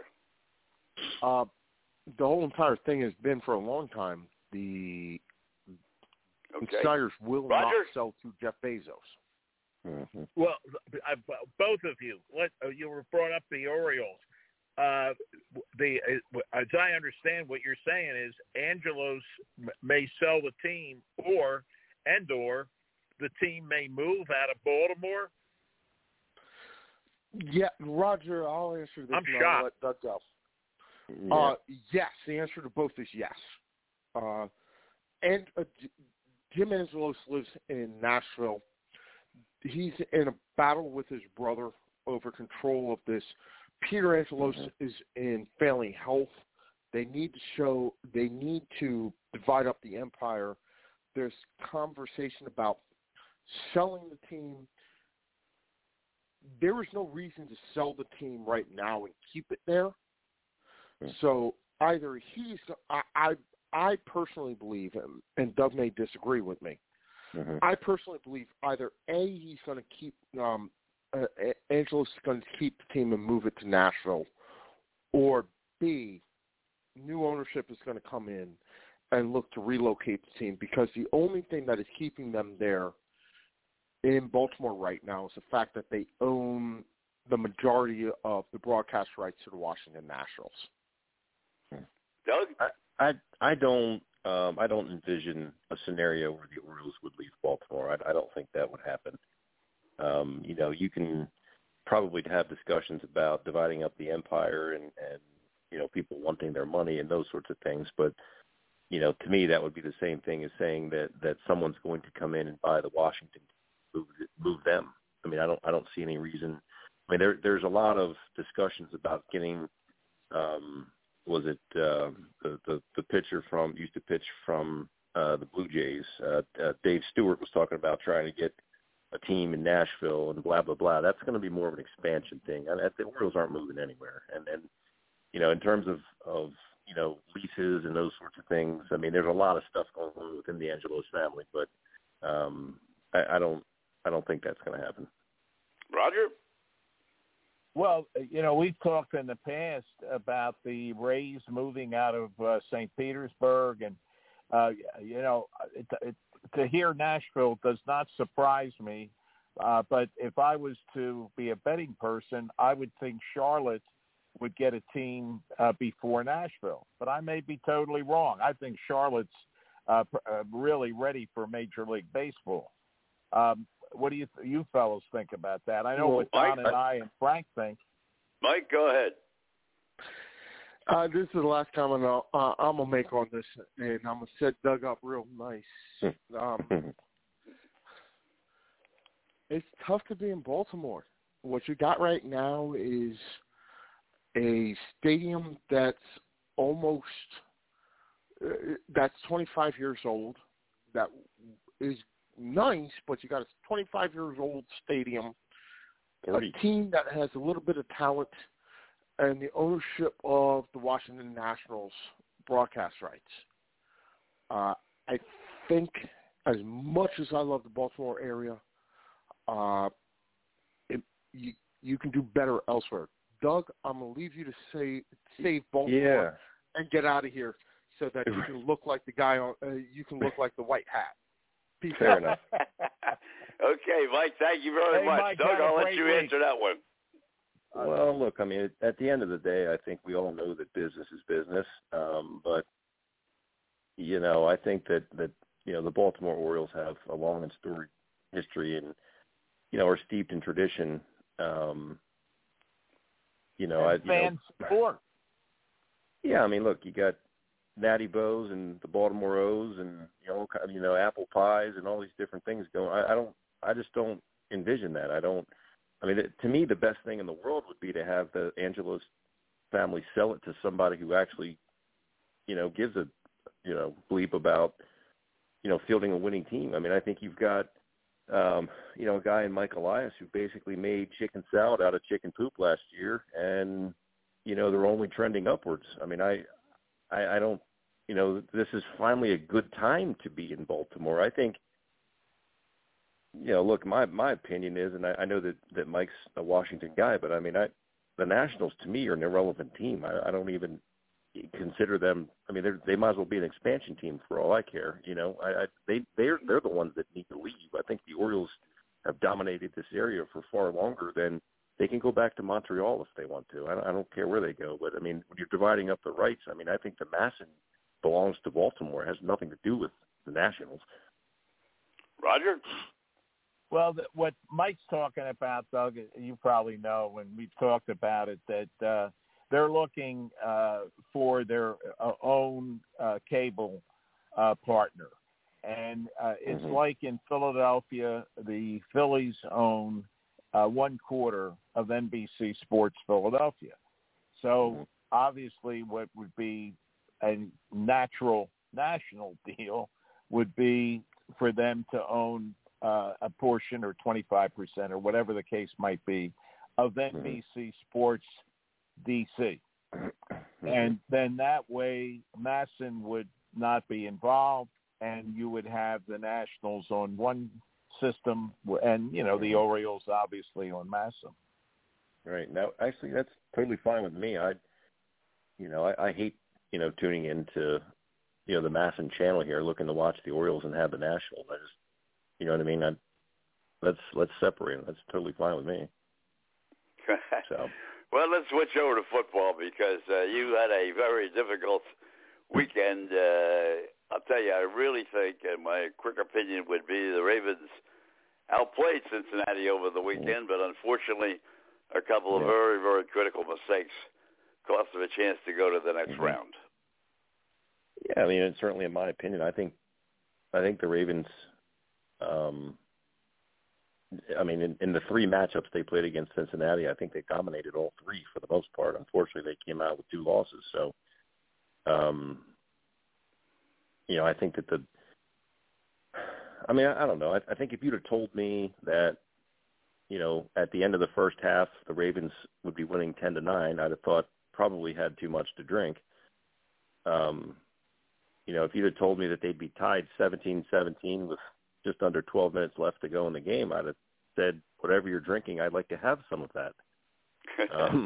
So I think that the Ravens totally botched the end of the first half with their timeouts and the clock management. You know, kicking a field goal there is certainly better than not scoring, but I think that, you know, in many ways that should have been a touchdown. I think that I have no earthly idea why they would try to do a quarterback sneak from the 2-yard line. You know, you have Gus Edwards, you have J.K. Dobbins, who are both completely competent and capable. You know, even if they don't get the ball into the end zone, it's 17-17, you kick a field goal, you're still up 20-17, and I'll take my chances from there because the defense was playing very well. Statistically, the Joe Burrow did not have a Joe Burrow-like game. You know, all the media pundits prior to the game were talking about, you know, oh, Joe Burrow, and Jamar Chase, and how good they are, and blah, blah, blah. Well, they didn't really do that much. You know, no, they didn't. Roquan and the Ravens defense, that guy Mike McDonald called, you know, a couple really good games against Cincinnati this year. And they, you know, look, at the end of the day, the Bengals are going to move on to the next round, but they all know in their locker room that when they play against the Ravens that it's going to be a physical smash-mouth, you know, kind of grinded-out win. You know, look, the off-season starts, they were cleaning out their lockers, and there's a lot of, you know, obviously the discussion moving forward is, you know, who do we have on our roster? What's the salary cap number going to be?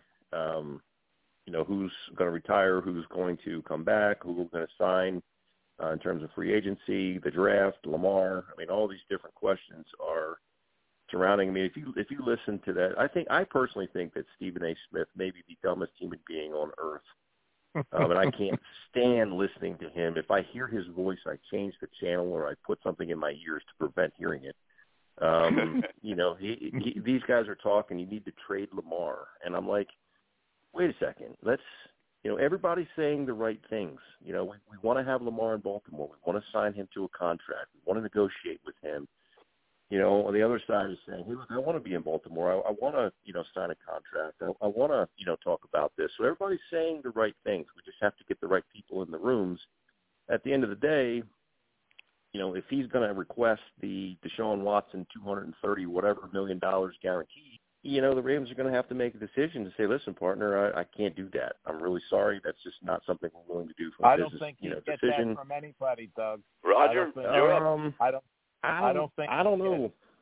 Listen, there's a sucker born every minute. And I think that if you can, you know, you franchise tag him, you know, he signs the deal, you trade him. You trade him to the highest bidder, and there's somebody out there that's willing to do that. The Browns were willing to do that. And I got to tell you, but that guy, Deshaun, is not half the quarterback that Lamar is in terms of his abilities. I don't think so, personally. He played terribly in the games he played this year, and I don't know. It could be. It sounds like a divorce is what some of those people on TV. Well, let me ask you this, because you know, we've talked about it. You and I have talked about it on the show since he was drafted. But So we're going way back. But sure. Wasn't there a little bit of concern? He didn't make the trip. He wasn't at the game. I mean, I would think if I'm management, I mean, you know, maybe it was their decision not to have him travel. I don't know. Nobody's ever, at least I have not seen or have I heard any comment about, other than the fact that he wasn't even there. Apparently, his mouthpiece is now RG3, who is claiming that Lamar was sick because he spoke with him, which would mean if he actually was sick and they didn't want him to travel, he had some version of illness, it would have been bordering on a 2-week illness. So I'm not sure exactly what's going on there, but I've also heard other people say that if Lamar had a contract, he would have played. Then you have other people in the Ravens locker room. Marlon Humphrey was one, and there was somebody else that said, you know, hey, look, man, we saw him limping around, and, you know, Marty Morningwig came on, and the former offensive coordinator, and he said, you know, Lamar's a quintessential pro. He's a great leader. He's all these things. And I just know he would have been out there if he could have been. So, you know, I don't know what the story is. You know, Don, I think. Yeah, but there's a big difference between saying other if he was sick. I mean, you don't want to get everybody else sick. But, I mean, not to be there just to support your teammates just seems to be a little strange. I mean, you know, how sick was he? What kind of a sickness? You know, I don't know. Roger, you're up. I don't know either. Yeah, I don't know. Well, RG3's now a talking head for ESPN. I'm not a fan of ESPN. I don't watch it much. Maybe the games. No. But I'm about Stephen A. You know, but the thing is that what's really hit me is, Doug, we talked about it before. Wink Martindale, I've seen on TV now more than I ever saw him in my life. Okay, with the Giants. I mean, he and Debo, you know, they constantly are showing the two of them, and Wink Martindale is getting accolades, and yet you know John Harbaugh had enough and he got rid of him. Well, he's up for two jobs, but they can't do any interviewing until after the Giants are eliminated, and you know they've talked about. Two of the Giants, their offensive coordinator as well as Martindale, and both of them are being sought for interviews, but obviously you can't interview when your team's involved in the playoffs. Sure. Right. Well, I don't necessarily think that, and this is probably a good transitional comment, but I don't think that anybody ever thought that Wink Martindale wasn't a good defensive coordinator or a good coach. I think that, you know, in many cases, and you'll see it again this year, where, you know, as a head coach, you know, you lose all those games down the stretch, and you know somebody comes knocking on your door and say, hey, coach, you know, what the hell's going on here? Like, why are we losing so many? What happened? Oh, you know, gosh, you know, Wink, I'm sorry, buddy, but we're going to have to, you know, we're going to go in a different direction here, buddy, and then everything's okay because somebody, you know, fell on the sword. You know, you look at it this year, you know, you guys had a pretty good year. You made it to the playoffs, and, you know, Lamar didn't play the last 5 or 6 games. You know, what do you think we want to do? Oh, I'm sorry, Greg Roman, you're going to have to fall on the sword this year because we're going to try to change some things around in our offensive room. We're going to try to pass the ball more. Not yet, but I think to me it's a foregone conclusion. I don't you know, most of the people here in Baltimore are clamoring for some version of change. You know, I think that aside from being a scapegoat, I think that his offense has widely been unproductive the last several years. The unfortunate part is now that this offense was built by him, with obviously the main protagonist of this being Lamar Jackson. So you bring in another offensive coordinator, you start installing some different, you know, passing game schemes. Well, you're going to have to upgrade, you know, your wide receivers. You're going to have to Lamar a little more accurate than he is, and do some different things. And your style of probably offensive line and blocking is going to change. They're going to have to replace their left guard, Ben Powers, because likely he's going to cash in somewhere else. I mean, your receiving room is totally depleted. You know, if Bateman comes back healthy and Duvernay comes back healthy, you don't have much beyond that. Some of these other guys haven't developed over the years. You've got a good tight end room, and you've got good running backs, but that's always been the calling card of Greg Roman. He's always had good tight ends, and he's always had good running backs because that's what he does. You know, you look at the Ravens draft capital. They don't have a second round pick. They don't have a seventh round. You know what I mean? They're missing some things here, and depending on what they would do with Lamar, they're going to be up against the salary cap. So I'm curious to see how we wiggle out of this one. You know, that's very interesting. You brought up about the lack of draft picks, because that was always under when Ozzie Newsome was the general manager. I mean, that the draft was his, his strength. I mean, that was his history for years. I mean, how good he was with getting draft picks. And what do you think? Coaches are hired to be fired. Let's face it. Sure. And Harbaugh's been there a long time. What do you think if things don't get better next year? Do you think you could see there could be a change in the head coach and the whole staff? Well, I think, look, I don't know what the scouting report said on Lamar Jackson when the Ravens moved back up into the end of that first round to draft him. I was watching that draft in my bed at the time and was pretty stunned to see the Ravens would, draft Lamar Jackson as a quarterback. In many ways, I think that Coach Harbaugh's run in Baltimore had grown stagnant at the end of the Flacco era, and Lamar's resurgence, helped him keep his job. I think, it's the same thing I would say to, one of the same things that got Donald Trump elected is the same thing that got him, not reelected, So, nobody wanted to vote for Hillary, so they voted for Donald Trump. And then the next year, no one wanted to vote for Donald Trump because they didn't like him because they wanted to vote for Biden. He was a lesser. Gentlemen, we're just out of time for tonight's show, and I want to thank all our guests for participating. We had a great show tonight. Great show. And we'll let Frank Carroll, our executive producer, close out the show. Frank, it's all yours. All right, guys. I want to thank everybody for coming on tonight. It's a great show. Thank you, Frank. Thank you, Roger. Thank you, Don. Thank you, Mike. Thank you, Doug, Merle, and Roy, and Ken, and Stevie. Ladies and gentlemen, these programs are brought to you each and every night of the week in grateful appreciation to the men and women of the United States Armed Forces, the men and women of police and fire services. When you're out there and everything and see somebody in uniform, please give them a chance. Give them a handshake, a wink of the eye, anything. Just let them know that you know they're there and that you appreciate them. These programs are also dedicated to those who have lost their lives in the line of duty.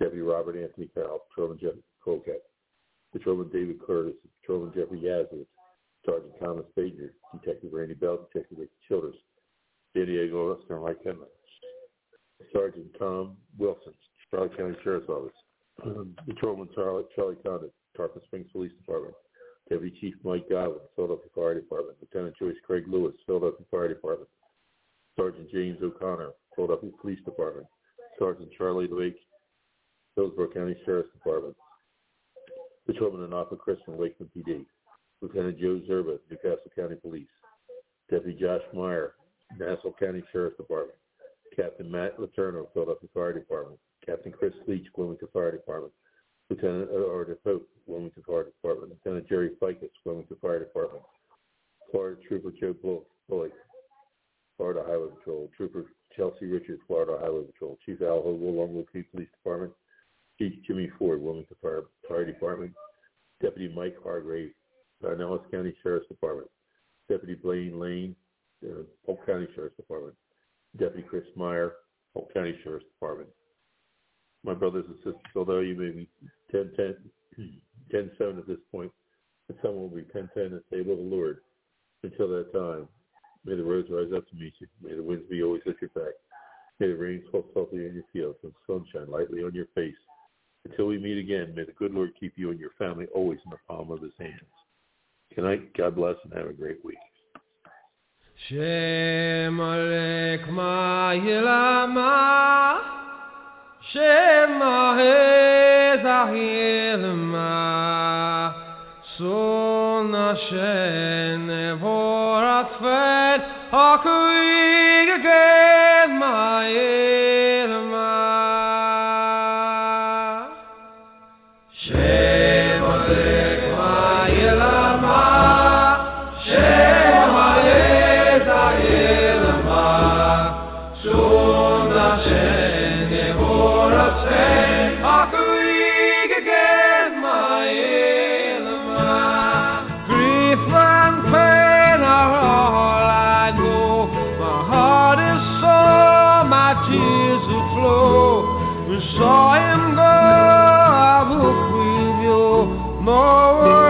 we know of him are home.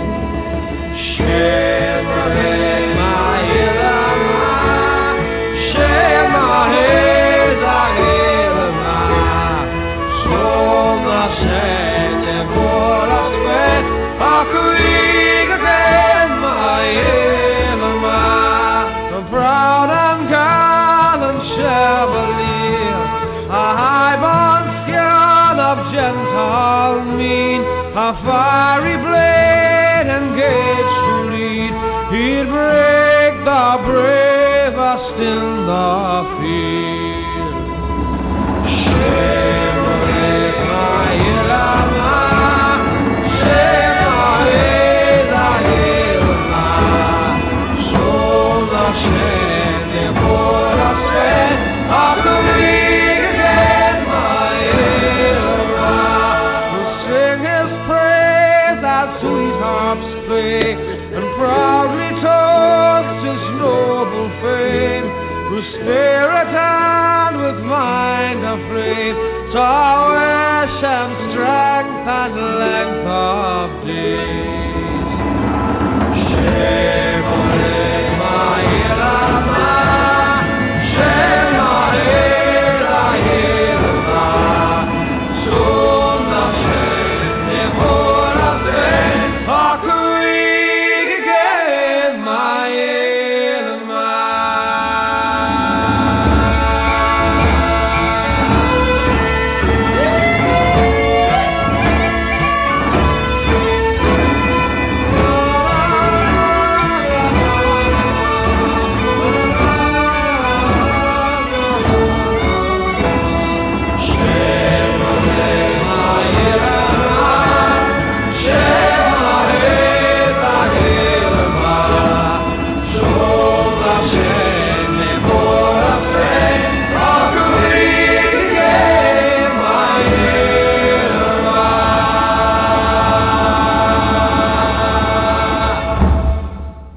County Dispatch of 1999, County Dispatch of 1999, County Dispatch of 1999. All units be advised, 1999 is spotted to his last emergency. May God rest his soul.